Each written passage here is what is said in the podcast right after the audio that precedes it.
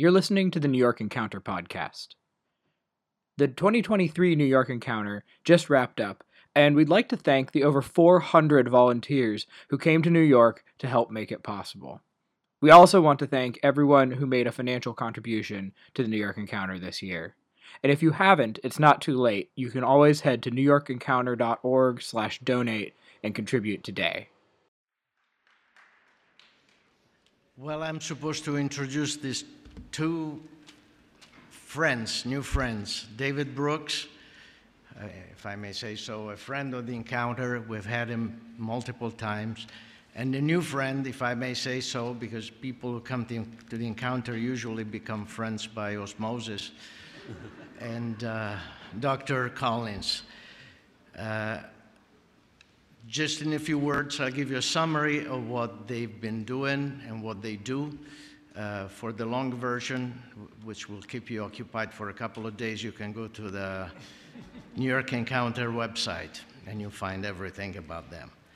David Brooks became an op-ed columnist for the New York Times in 2003. He's currently a commentator on the PBS NewsHour, NPR's All Things Considered, and NBC's Meet the Press.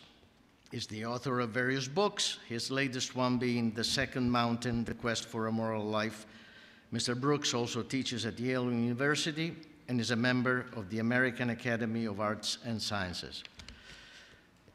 Dr. Collins is a senior investigator in the intramural program of the National Human Genome Research Institute. Previously served as the 16th director of the NIH, the National Institute of Health, appointed by President Barack Obama and confirmed by the Senate in 2009. In 2017, President Donald Trump asked Dr. Collins to continue to serve as, the as NIH director. And then President Joe Biden did the same in 2021, and much more. And then Monday comes, if I may say it, Monday comes, uh, Dr. Collins will become uh, the acting scientific advisor to the president. So,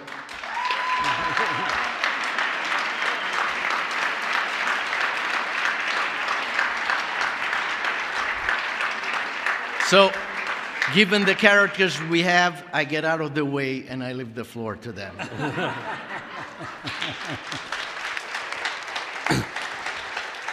Thank you. So, a, f- a few years ago, I was at Princeton, and I was walking at a conference down the pathway with another guy I met at Princeton.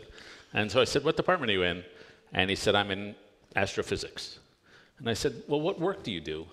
And he said, I'm the guy who discovered the age of the universe. and I said, I'm probably never going to meet another guy who did that. and so Francis is the person who led the massive team that decoded the human genome. And we're not going to be another guy who did that. so it's an honor to be. um, now, as amazing as that achievement is, we're going to hear on a slightly darker subject, um, which is reality, which is the, a constant theme at New York Encounter. uh, my first time I was here, the theme of the conference was New York Reality Will Not Let You Down. Um, and reality, personally, is constantly letting me down. But yeah. uh, uh, the um, but so we're, we're, here to talk about truth and, and, reality, and a world in which truth is suddenly a matter of contention, or at least con- a lot of people's connection to reality is tenuous. And so, I guess from your experience, basically over the last couple of years as one of the leading public health officials uh, responding to COVID what's it been like to, to practice in a world hmm. where tr- our connection to truth is sometimes tenuous? I didn't really dream that it would be this hard. When that virus first appeared in Wuhan, China, in the last days of December 2019, and when we found out what the sequence of that viral genome was a few days later and started in the most aggressive, organized scientific effort that had ever been mounted uh, to build a vaccine. I hoped and prayed that this would work, that we would come up with something as quickly as possible that could save lives. And in fact, the way in which science came together, industry, academia, government, the regulators, this thing called Operation Warp Speed was truly an amazing enterprise. No vaccine had ever been developed and approved for human use in less than about five years. In this instance, it was 11 months.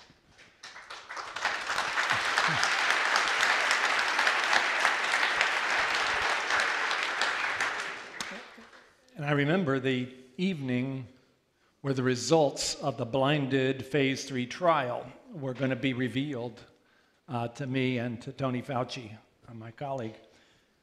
And I held my breath because you don't know until you see what happens. 30,000 people had taken part in each of these trials, and they are heroes. They were willing to say, I'll sign up and I'll get a shot, and I won't know whether it's the vaccine or whether it's just salt water and I'm going to give all the answers to what happens to me over the coming months, and we're going to see what happens. And we thought if that vaccine maybe had efficacy of 60, maybe 65%, that would be fantastic. And if hopefully it didn't have any bad side effects, that would be fantastic. And that evening, no serious side effects in those 30,000 people, and the efficacy was 95%. And I had prayed about that all year, and I will tell you, I cried that night about as hard as I've cried in a long time. And it was tears of gratitude, tears of joy. That was November of 2020.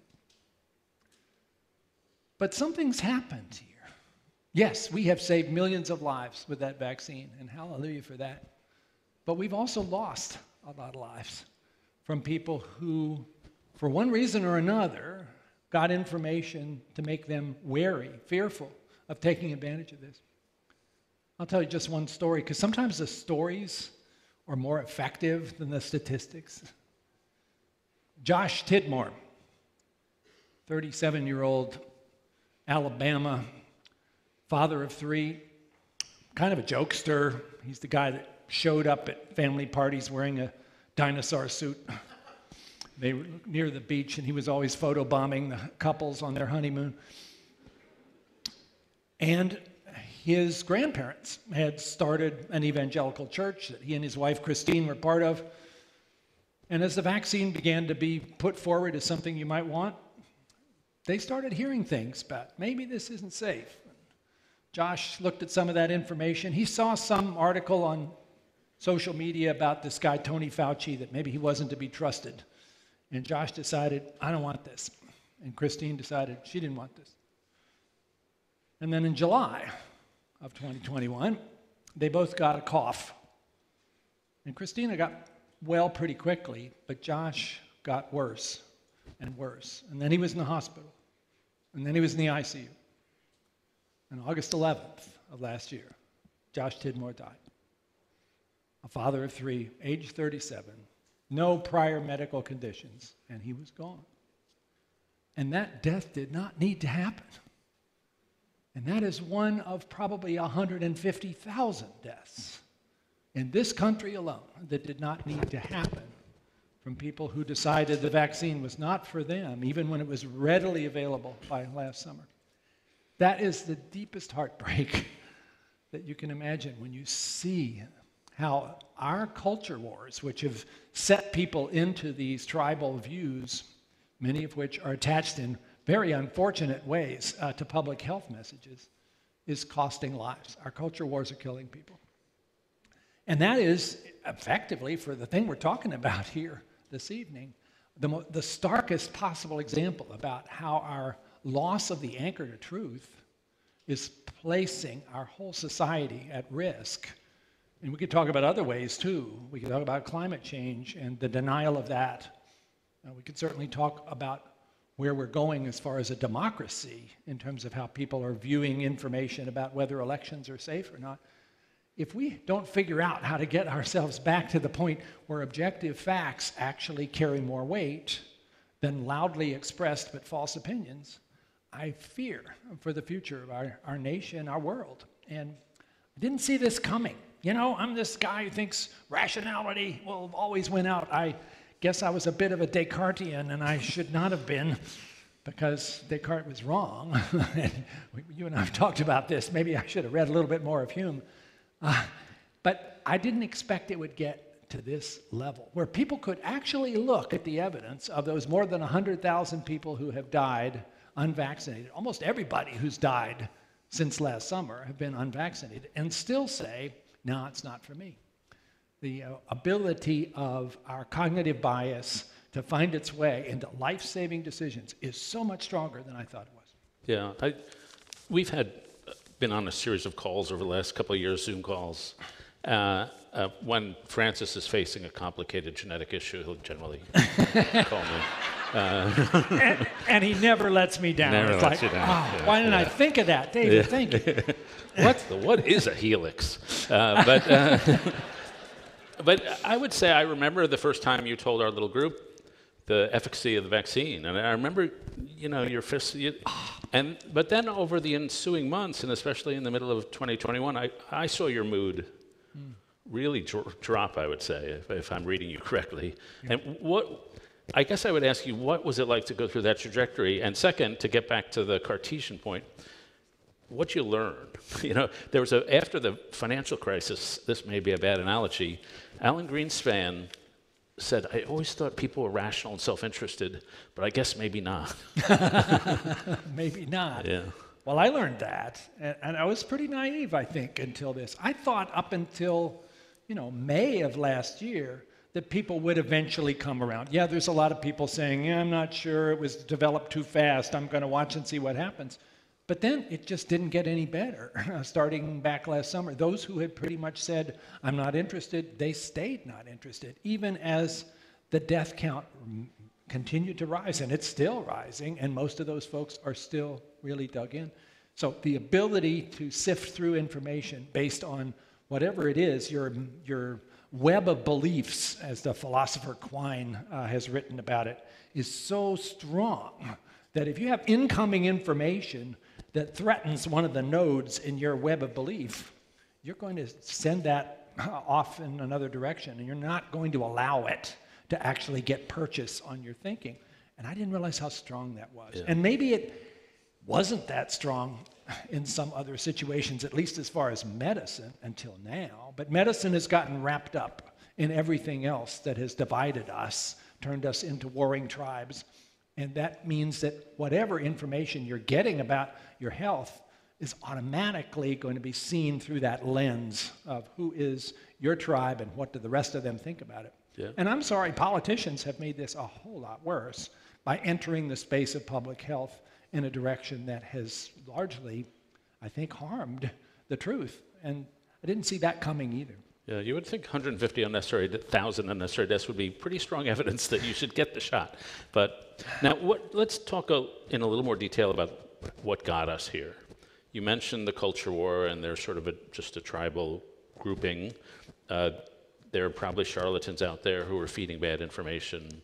There was a section of the media industrial complex that was endorsing bad information. How, how what do you think caused this kind of remarkable situation? Well, I should say a little bit, but then I'll ask you because I think you've thought more deeply about what's happened to the fabric of our society uh, over the course of the past many years. It's convenient for some people to say, well, it was just uh, the former president and the way in which truth seemed to be constantly a little bit under attack uh, by the way in which every issue was approached. But that's much too easy. I think uh, he took advantage of what was already there, which was an undercurrent of suspicion of elites, uh, suspicion of experts, and a sense that, you know, they're out to get you.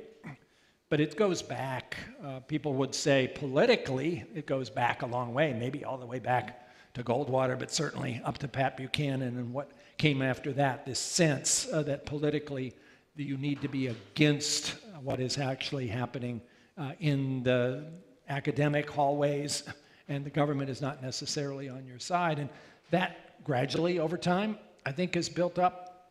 And exactly how it got to this level, um, a lot of it's economics.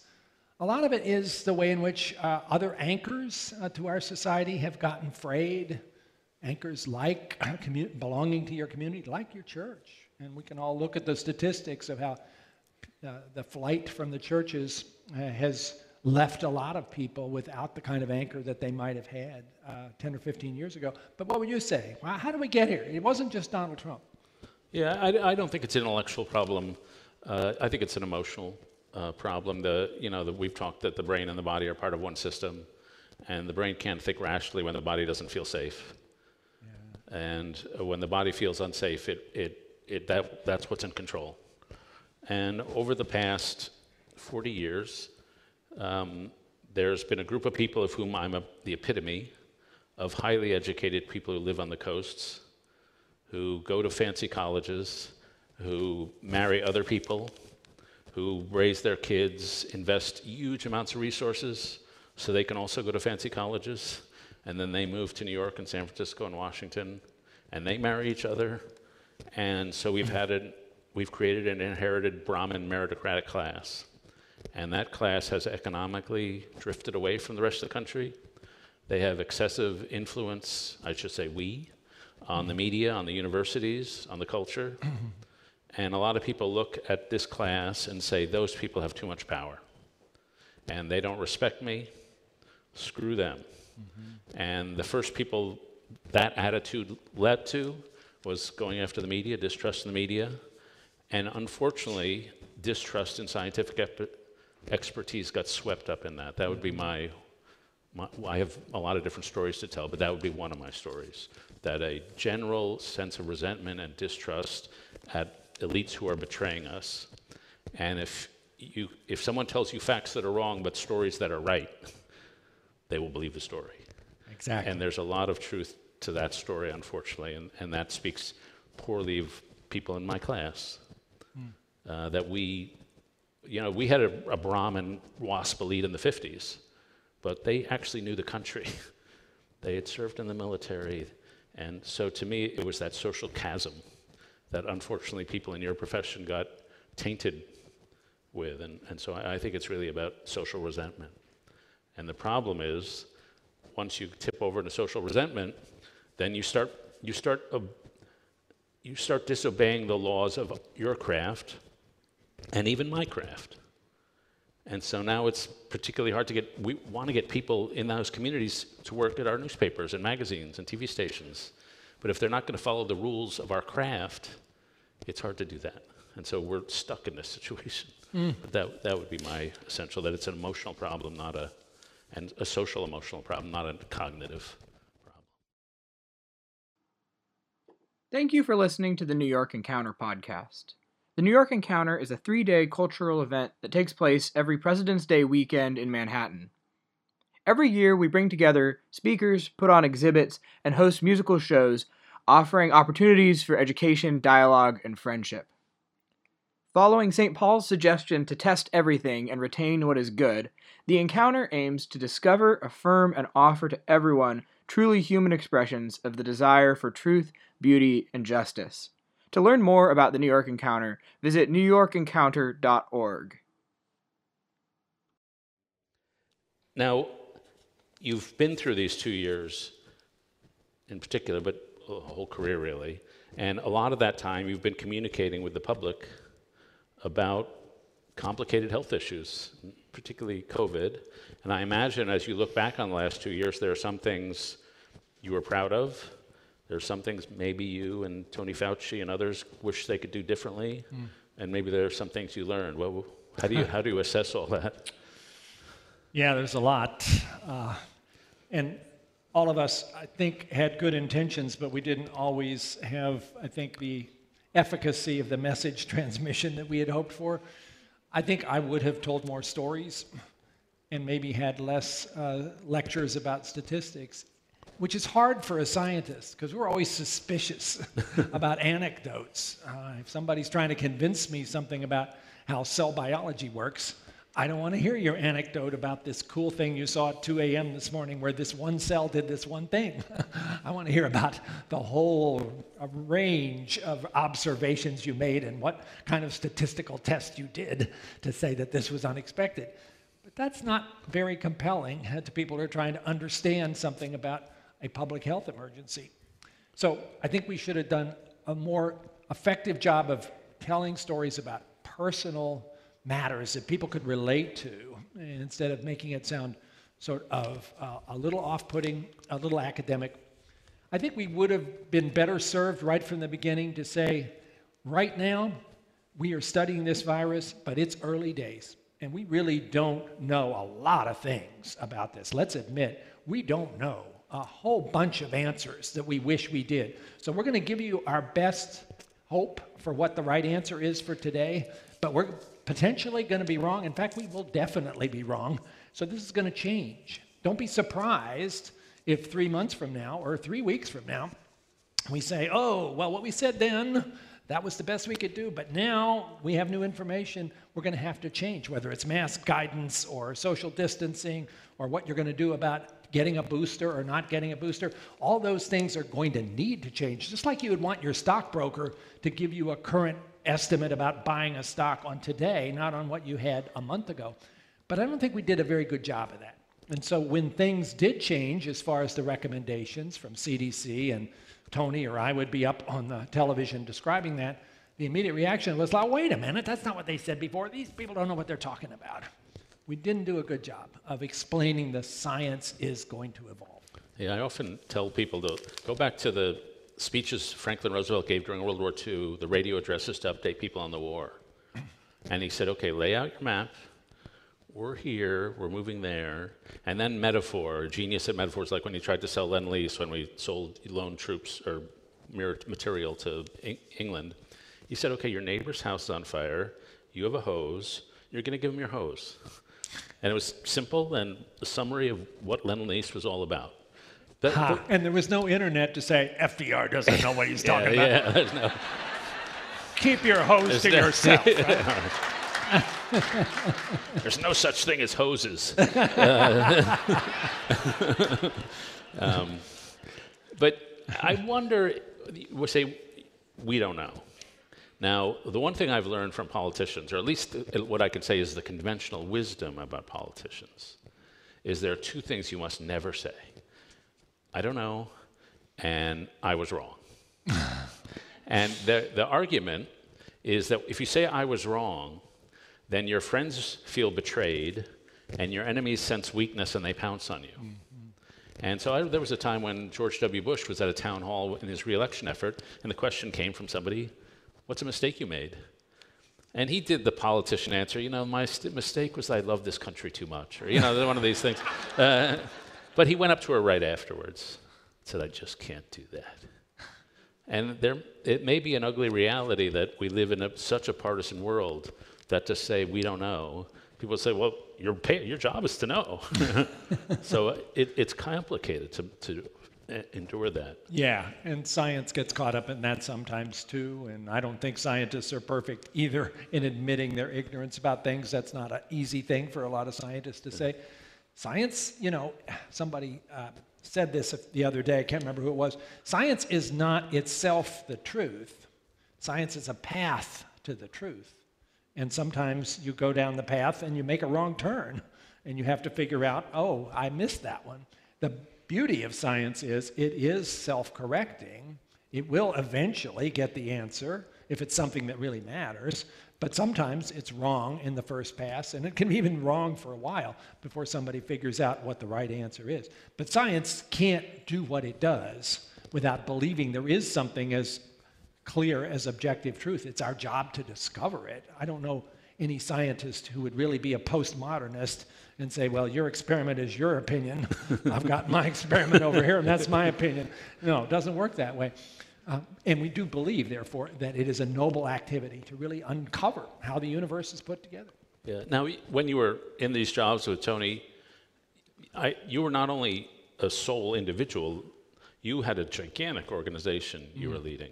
And that organization is also tied to a network of scientists around the world.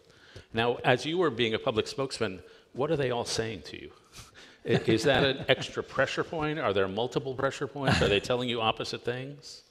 Um, some of that. I mean, we tried really hard uh, within the US administration to be sure that all the people who were trying to give out public health information were at least talking to each other and knew what the facts were. So, Dr. Walensky, the head of the CDC, Tony Fauci, myself, Vivek Murthy, the Surgeon General, uh, we would meet every week and have a deep dive into what's new now. And if you're going to be on the Sunday show, what are you going to say? Because let's be sure we're all saying something that sounds almost the same with a, perhaps some personal twists, but you don't want to confuse people utterly.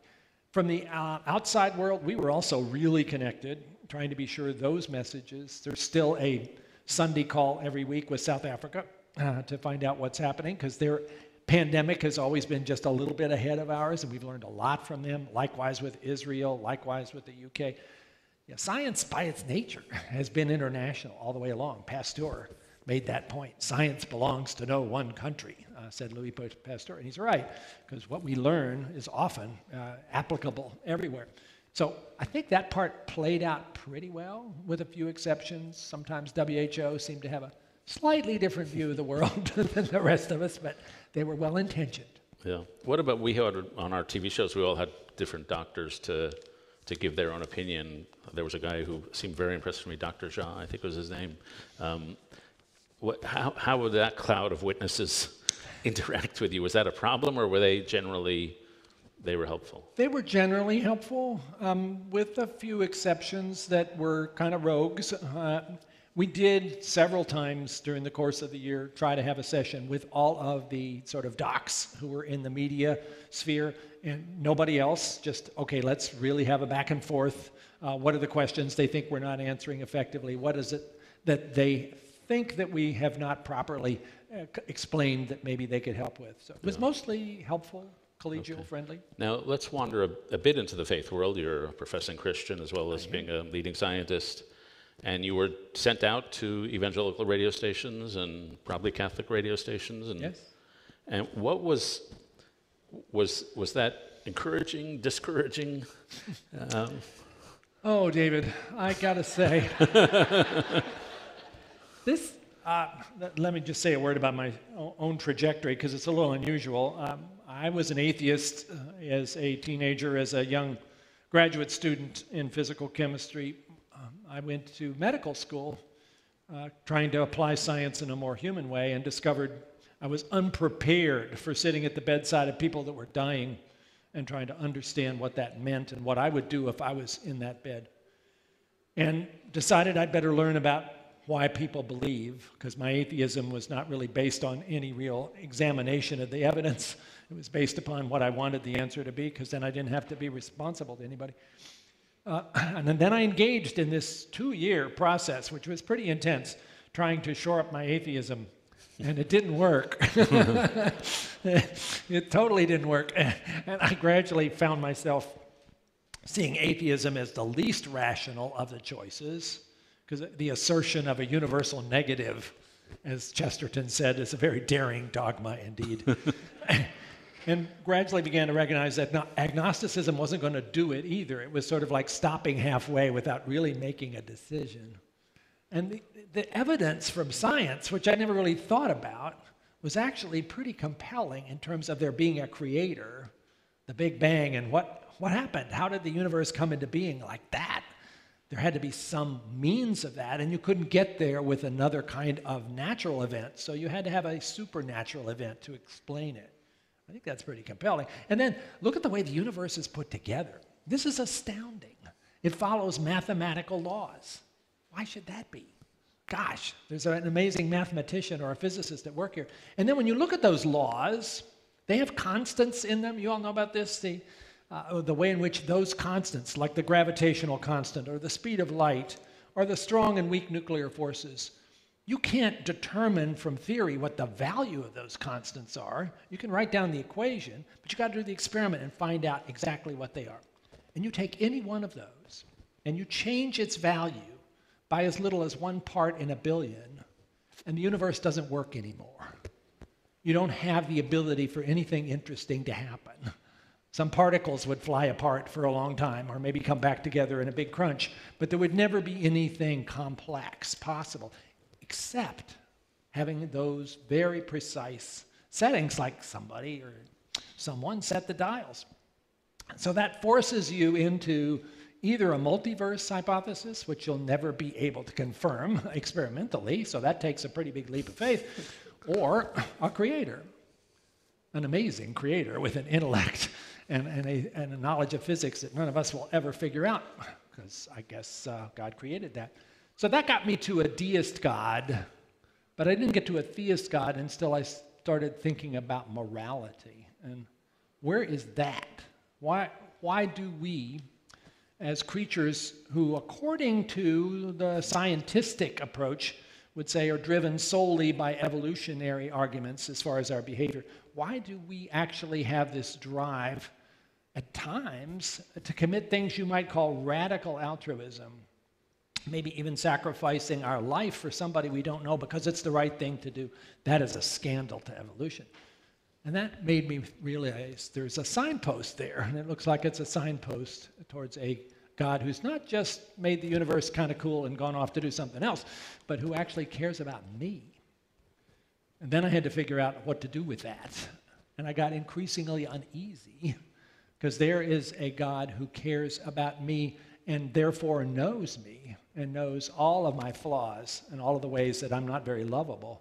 How am I going to fix that? Well, you all know the answer. The answer is Jesus. Jesus came to be one of our species, to know all about that, and to be able to understand uh, my shortcomings and to be able, with grace, to allow me to be forgiven by his sacrifice on the cross. It all made total sense. And all the things I've just said to you, if somebody said that to me when I was 15, I would have said that's total gibberish. But it suddenly made perfect sense. So I became a Christian at age 27.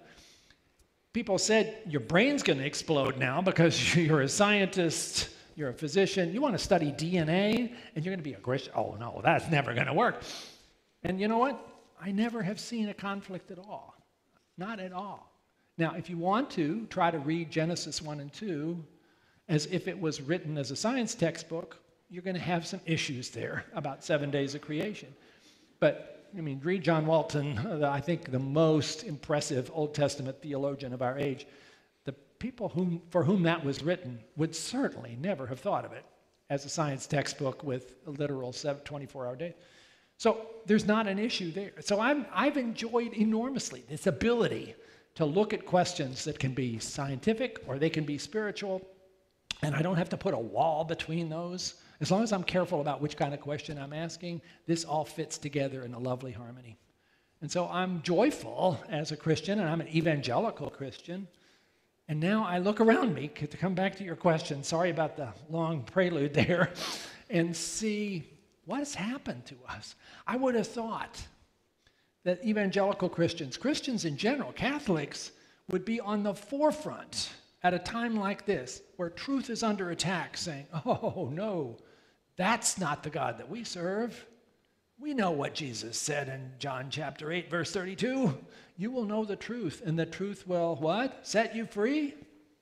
Are we being set free now by all of the distortions, all the ways in which these kinds of lies, conspiracies have shifted into the foreground and the truth is kind of left to stage?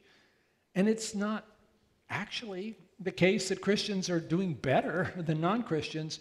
Evangelical Christians, the group I'm part of, are the most resistant of any demographic group, the white evangelical Christians, to vaccines.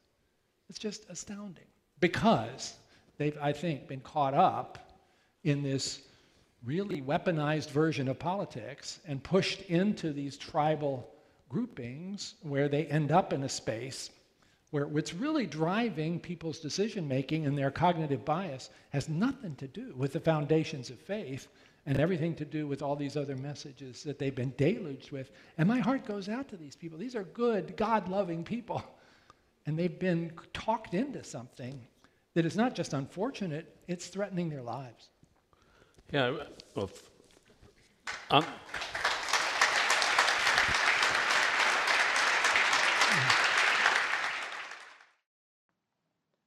You are listening to the New York Encounter podcast. The Encounter is entirely volunteer run and donation funded. And as you probably realize, it takes a lot of money every year to put it on. What that means is that if you want the Encounter to continue its work, we need your help.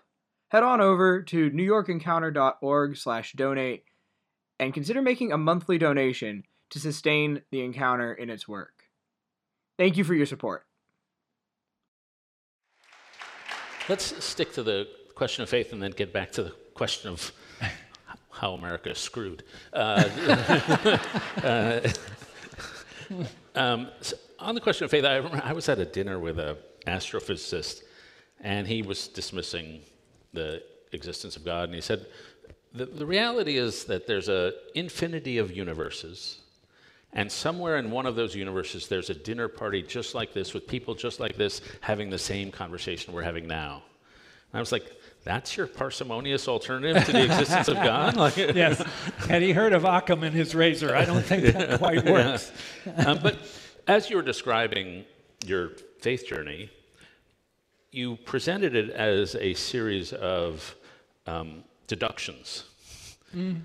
And, and I think we've all had that. I mean, I'm not a scientist, but I interview a lot of scientists who study the brain. And when you learn about the brain, it, the superabundance of it, the structure of it, the, the function of it is, is mind boggling. I mean, it makes you think. Astounding. And, then three pounds of meat in your head create consciousness. Like, how does that happen? And I tell my neuroscientist friends, until you can figure that one out, don't be dismissive of faith. um, but, and I'll speak personally as someone who came to faith in middle age, that was enough to open the door. There was a different kind of knowledge that sealed the deal. Yeah. And I would say, for me, the, the phrase I use, I, I borrow from Chris Wiman, uh, to be overawed by reality. Yes. And it's not, it's a sensation, a sentiment, but not a deduction. Would you say that's also a piece? Absolutely. And I probably made it sound all very precise and rational, but it was not. You, for me, the rationality had to be there to get me to the point of the possibility. I knew I wouldn't find a proof. If somebody has found one, please tell me, but I don't think that's what God's plan was. But it had to get me to the point of plausibility. And then revelation sort of had to take over, where reason just couldn't get you across that final leap. And the revelation was really much more a sense of a calling, of a spiritual closeness in a way that you couldn't really quite describe. And in that sense, and C.S. Lewis had a big influence me on all this the, the, the sense of these moments of joy that you couldn't identify, but which seemed to be a moment of glimpsing uh, the kind of spiritual relationship that you longed for, and then saying, I want that, and I'm willing to take a chance uh, on this not being a proof, not mm-hmm. being fully re- rationally defensible, but it is a revelation that I am now taking on board. Yeah, and I ask that because it suggests there are different epistemologies to understand not only faith but the world.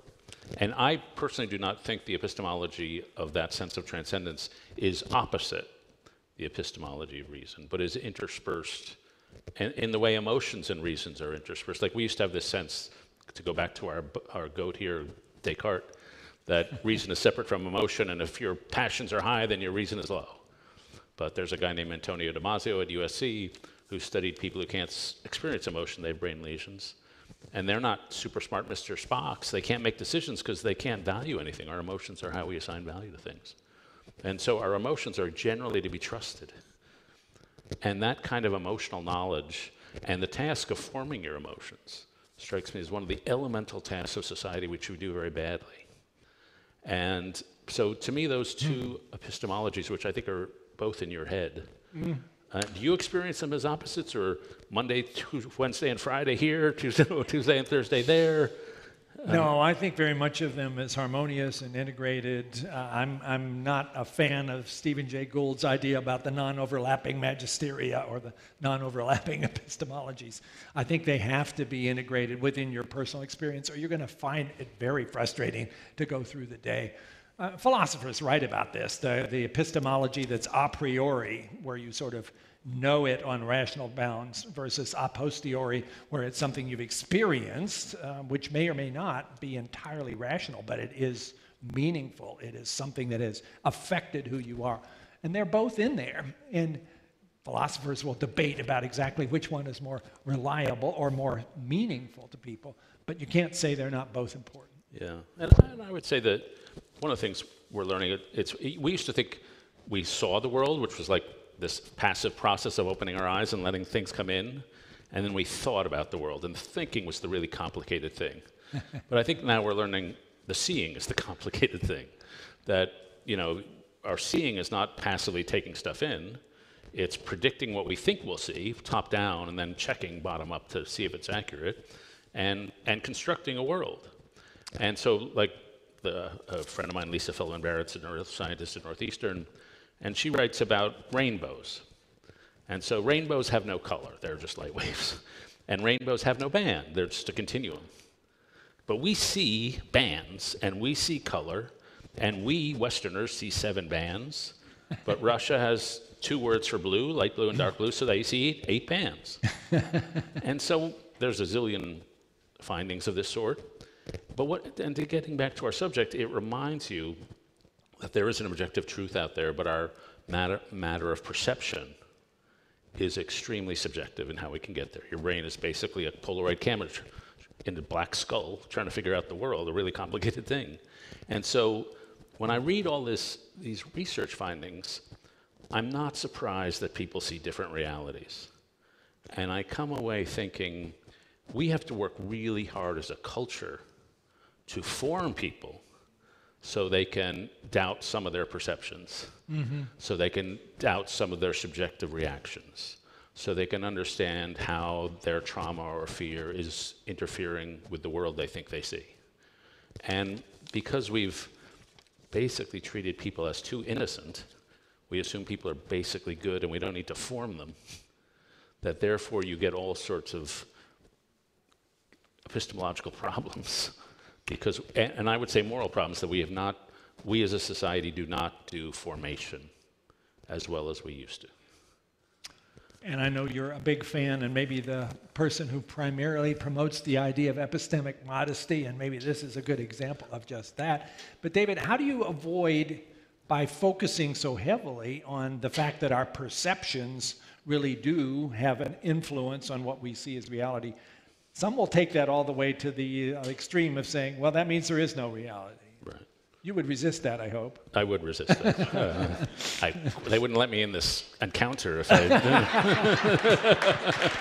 uh, yeah, so I think there are hard constructionists and soft constructionists. and so hard constructionists think everything's a social construct. Mm-hmm. And I'm a soft constructionist. I believe that if terrorists kidnapped me on the way back to the hotel, I would be terrified. And in some sense, that's a subjective experience. But I think being kidnapped by terrorists is objectively terrifying. yes. And so, but I do think we only have subjective exp- access to the world out there. As I said, your brain is in a dark vault, and it has very limited ways to make sense of what's going on. So we're, talking sentences up here. If you heard the individual words we're saying without the context, you would not be able to understand 50% of those words. But because we're really good at detecting patterns, you can hear the words and understand each word. But there's just the amount of active construction going on in the brain is astounding that we're not aware of. And so to be aware of that is to be epistemologically humble. And but but humility is not a trait we have done a great job of as a society. Oh, I, I don't know. I'm very proud of my humility. I wrote a book on humility called the, the, well, I'm way more humble than you are. So, uh, I wrote a book in 2015 on humility, uh-huh. and then 2016 come along and I said, "Well, that worked." Uh, so, I, I, so it, these are skills and practices. And let's get back to your profession. Hmm. Um, I'm in the world of journalism. It's rare that pundits say, you know, I said this, but the evidence t- proved me wrong. It happens. And I would say, actually, on Substack, I'm impressed by the number of real independent thinkers there are carving their own path on Substack. Um, the shareholders of Substack are in the back. um, but my impression of uh, science is that it's, it, it's a, basically a pretty honest game. That if the data come out the way Mr. Big Scientist does not believe, he says, oh, I've got to rethink this. Is that, am I being too naive about how big science works? No, you're not naive at all. I think the greatest harm that one sees done to science are people who will intentionally distort their data. Those are the things that cause people to really say, How could you? How could you be part of this profession? I'll tell you a, a sad personal story 25 years ago. An incredibly gifted uh, MD PhD student in my lab uh, turned out to be fabricating data over the course of several months. I didn't catch it. The postdoc who was working with him didn't catch it. Finally, it turned up in, a uh, submitted paper. There was something wrong with one of the figures that one of the reviewers caught, and then it all fell apart. And this was just an incredibly talented young man who knew what the answer was going to be and didn't want to actually do that experiment one more time, so he just faked it. It was the most devastating, dark thing that's ever happened to me as a scientist to imagine that somebody could actually intentionally take the most fundamental principle of science, which is you're searching for the truth, and throw it all out. And I think those things do occasionally happen, and they're incredibly distressing uh, when they do. And actually, I think for a young scientist or even a middle uh, or, or emeritus scientist, one of your greatest hopes is that you're going to discover something that is going to completely destroy conventional wisdom. That's like, wow, if I could do that, that's going to make my na- name, it's going to make the whole field undergo a rethinking. That's what you want to do. You want to be a disruptor, but a disruptor with the truth, not with a lie. Yeah. So, one of the puzzles for me in, in your field is about intellectual property. Huh. So I read this book. Some people have read uh, uh, by Walter Isaacson about the creation of CRISPR and Jennifer Doudna and this, the Broad mm-hmm. Institute, and it seemed very hard to me to define who did what. and, and yet, intellectual lawsuits are trying to settle who did what to figure out where the money should go it is almost impossible in almost every situation because science doesn't just you know pop up out of nowhere. Every discovery that you talk about is built upon the shoulders of decades of research. Take take the mRNA vaccines, which I think has been one of the most amazing developments uh, of the last many decades for infectious disease and will probably give many prizes going forward uh, to those who did so. But if you look at that story, uh, that goes back at least 25 years, mostly work done by people who are somewhat obscure, trying to figure out whether you could put RNA into a cell and get the cell to treat it as something it wanted to make a protein from, and all the reasons why it didn't work. and finally, Katalin Karikó figuring out what to do to modify that RNA so it would work. But there will be, I'm sure, uh, lots of intellectual property. I know there is on mRNA vaccines, and it doesn't capture all of that. And in a certain way, that's not really fair, but it's whoever basically gets to the point where they can say, I invented this, and convince the patent office, then something happens.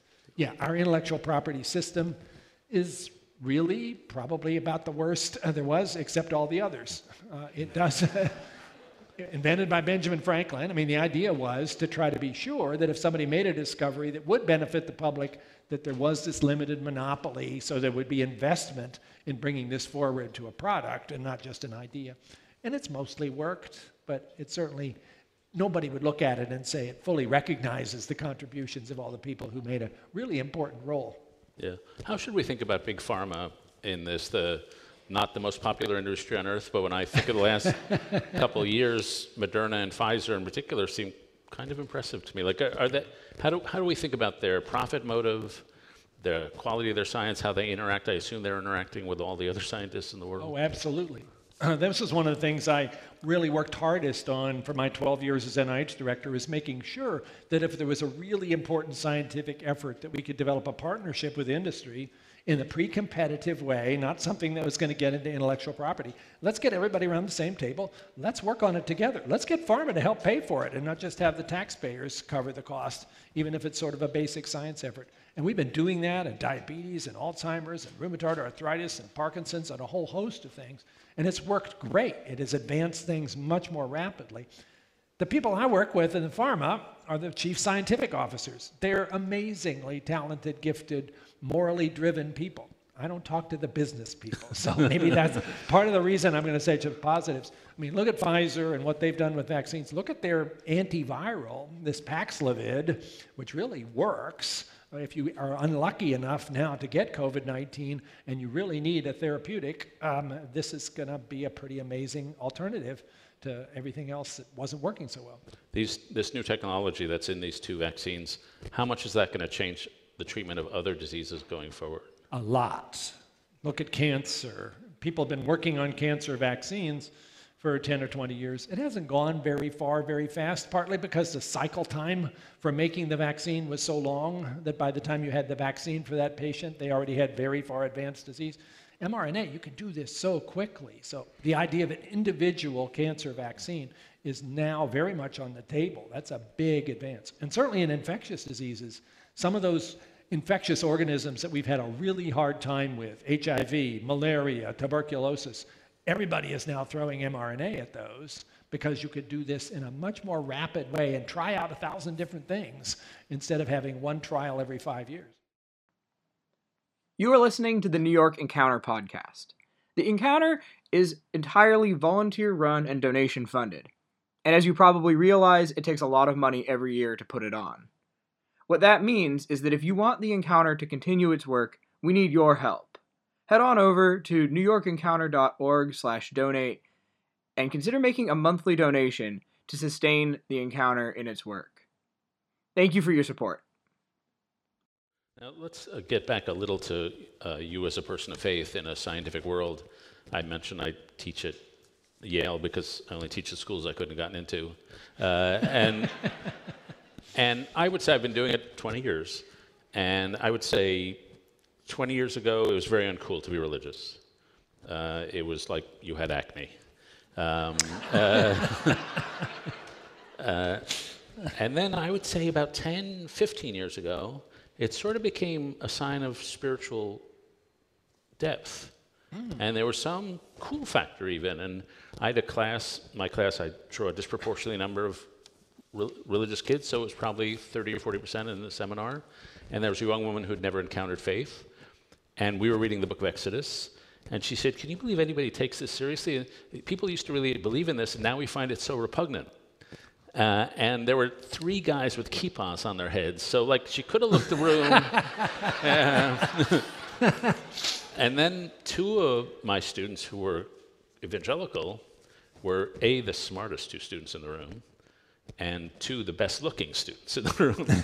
uh, and they said, No, we believe that stuff. And they took her aside and had coffee with her. And she didn't become a believer or anything, but she learned a lot from them. And so my perception was that it was becoming, you know, acceptable. I would say in the past six years, that's all turned around. And has your experience, I assume, you know, when you were first named to NIH, I, I know there were some people who said, "Oh, we got this crazy Christian. Like, can't do that." yeah. Um, but how, how, what's your been the trajectory of your experience? Has oh, it... yeah, that's a really interesting question. You know, I started right before I became NIH director this foundation called BioLogos, basically trying to provide a place uh, for serious Christians who are also seriously interested in science to talk with each other in a civil way. It's been a wonderful organizational structure you can go and see biologos.org right now and join the millions of people who are there engaged in really deeply thoughtful conversations about this. And over the course of the past 13 years, um, I had to step away to be NIH director, so I just watched and cheered. Their enthusiastic support steadily grew up, up, and up. And that was pretty much going well until the beginning of COVID. Then again, it became all about that. And again, the crisis of who do you believe, uh, with believers oftentimes uh, going down the path of being skeptical. Uh, BioLogos did a lot to try to counter that, uh, ran podcasts with people like uh, Tom Wright, the remarkable New Testament theologian, or, or Tim Keller, uh, the pastor of Redeemer here in New York maybe trying to convince people that you can actually be a serious Christian and trust science on the vaccines, but it was a tough slog. And I think because, particularly in the last four or five years, evangelicals have been so seen by people in a place like Yale as denying uh, the, the facts of science uh, that it's just harder for students to see why they would want to self identify that way That's heartbreaking.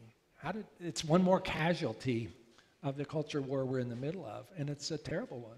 Yeah, and I, you can see, I mean, look at the reports from uh, uh, the, the surveys that are done by Pew or, or, by Barna, you can see this impact on what's happening with young people in the church. Yeah, but uh, I assume at NIH people got used to you. Like, they, they, yeah. Yeah, they did. Like, oh, here he goes again. He's going to talk about Christ. Oh boy.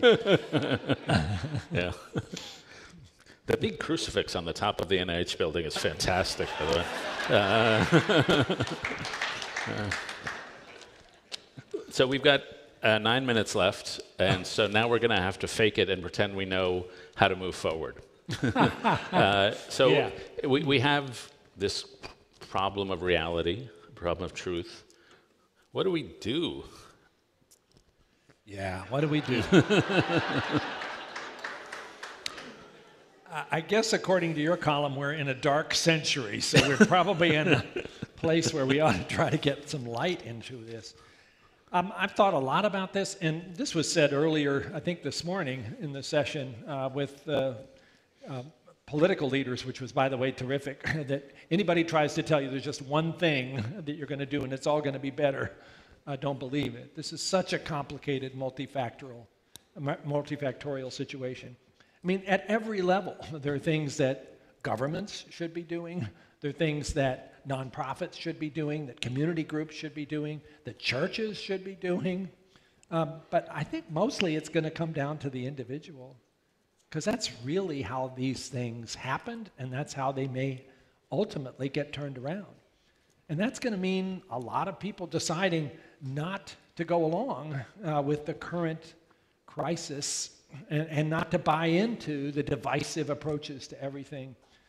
I think Tell me if you think this is right. I think there are a lot of people uh, sitting in the pews at Mass on Sunday um, or in some evangelical church just feeling like something's wrong here. They've maybe been drawn into this mindset of we're under attack and we have to be fearful, and those liberals are going to try to do us in, and we have to defend ourselves uh, by all of the messages that are coming at us. But they're just thinking to themselves, this doesn't feel right. This doesn't feel like what we were called to do uh, following the Sermon on the Mount. If any of them are, are reading the Old Testament, I just ran into this a couple of weeks ago. Proverbs, I'm going to do a little uh, scripture here. Proverbs chapter 6.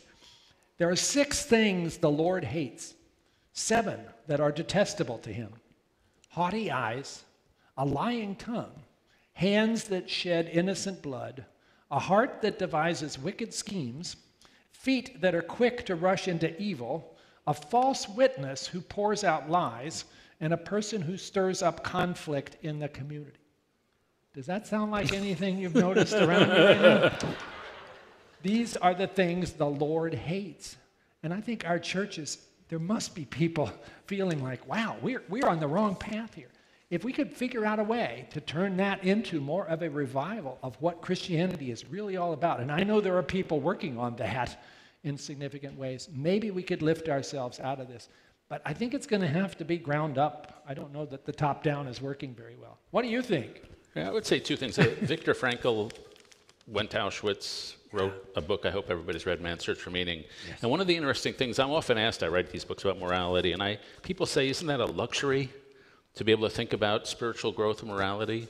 And I say, well, I've been to really poor countries in the world, and they really care.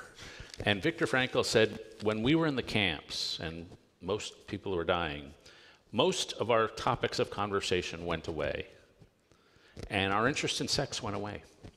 We talked about two things food, the food we were not eating, and two, purpose and meaning. That the religious instinct was heightened so far from being a luxury in human life, it's a foundation of human life. And so his book is called Man's Search for Meaning. People need meaning, and they need a purpose in life, and the Gospels give a purpose to grow in grace to become more Christ like.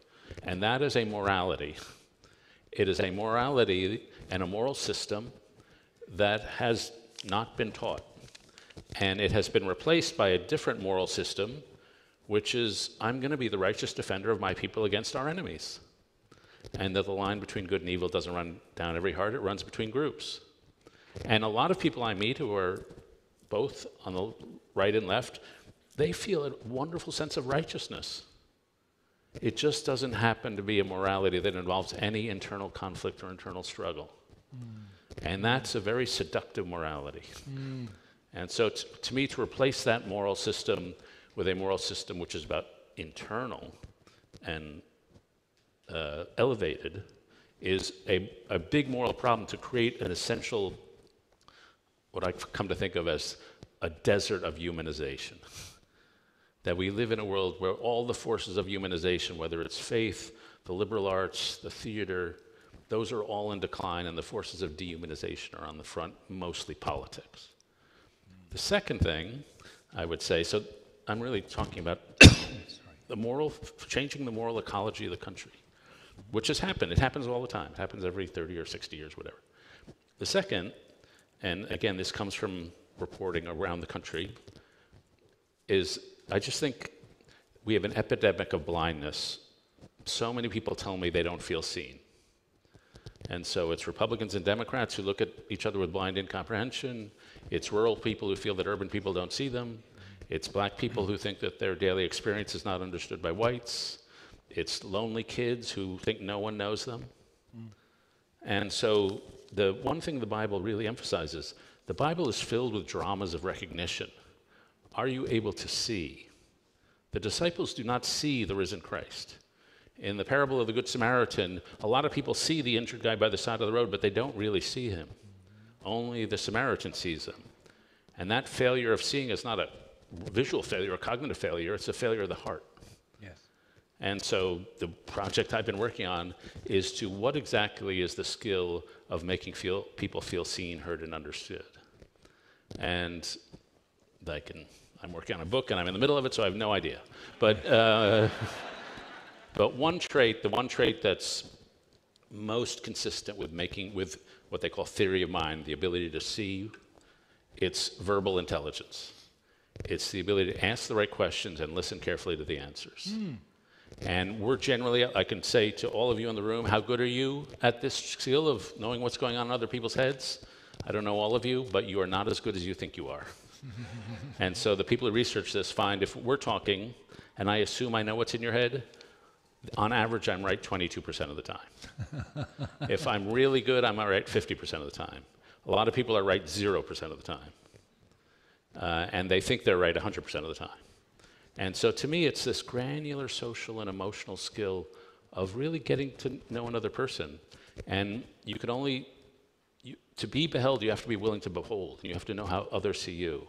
And so we, we have failed to teach these basic social skills, mm. especially in a world of plurality, pluralism and difference. Wow. So that's my riff. That's um, impressive.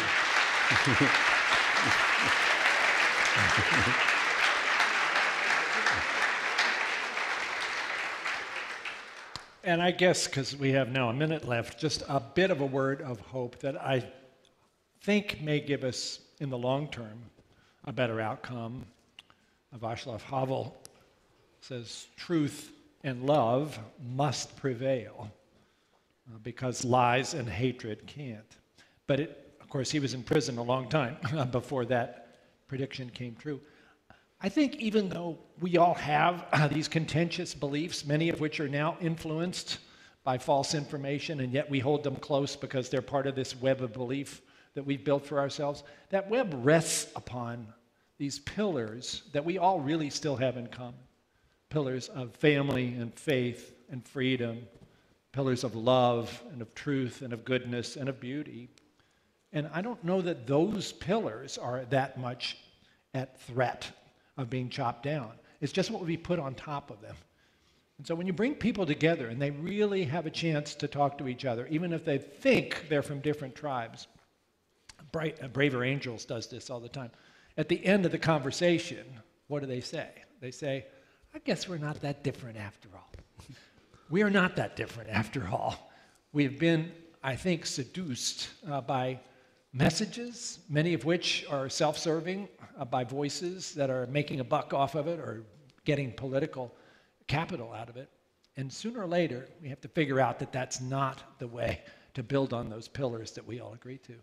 And I'm just enough of an optimist to think that that can happen and that people of faith are going to lead that effort. Okay. Well, one final thing to say. Um, I, I, I, got a very good email from a veterinarian in Oregon. I was complaining how hard it was to teach morality in a classroom. and he says, Never forget what a wise man says is the least of that which he gives. What gets communicated is the small gestures of his actions. And he said, The message is the person. And I've, I've come to believe that's largely true. The message is the person. And so when Pope Francis became Pope, um, a lot of people, secular or not, just admire a person who lives like Jesus. And the message is the person. They didn't have to believe in the faith, they, they knew the message was a person. And having hmm. been accompanying you a little on the last several years and working so closely to decode the genome as we did, um, uh, it's just been a privilege uh, to watch you go through this and sometimes endure a lot. And you've stayed a nice guy through it all, which is amazing. Uh, so, Francis Collins. Wow, David Brooks.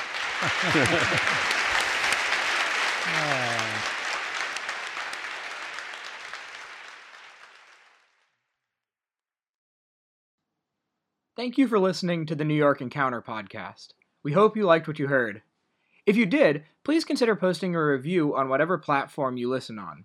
Those reviews really help the podcast reach more listeners. If you share the podcast on social media, please tag the New York Encounter. On Twitter, we're at NY Encounter.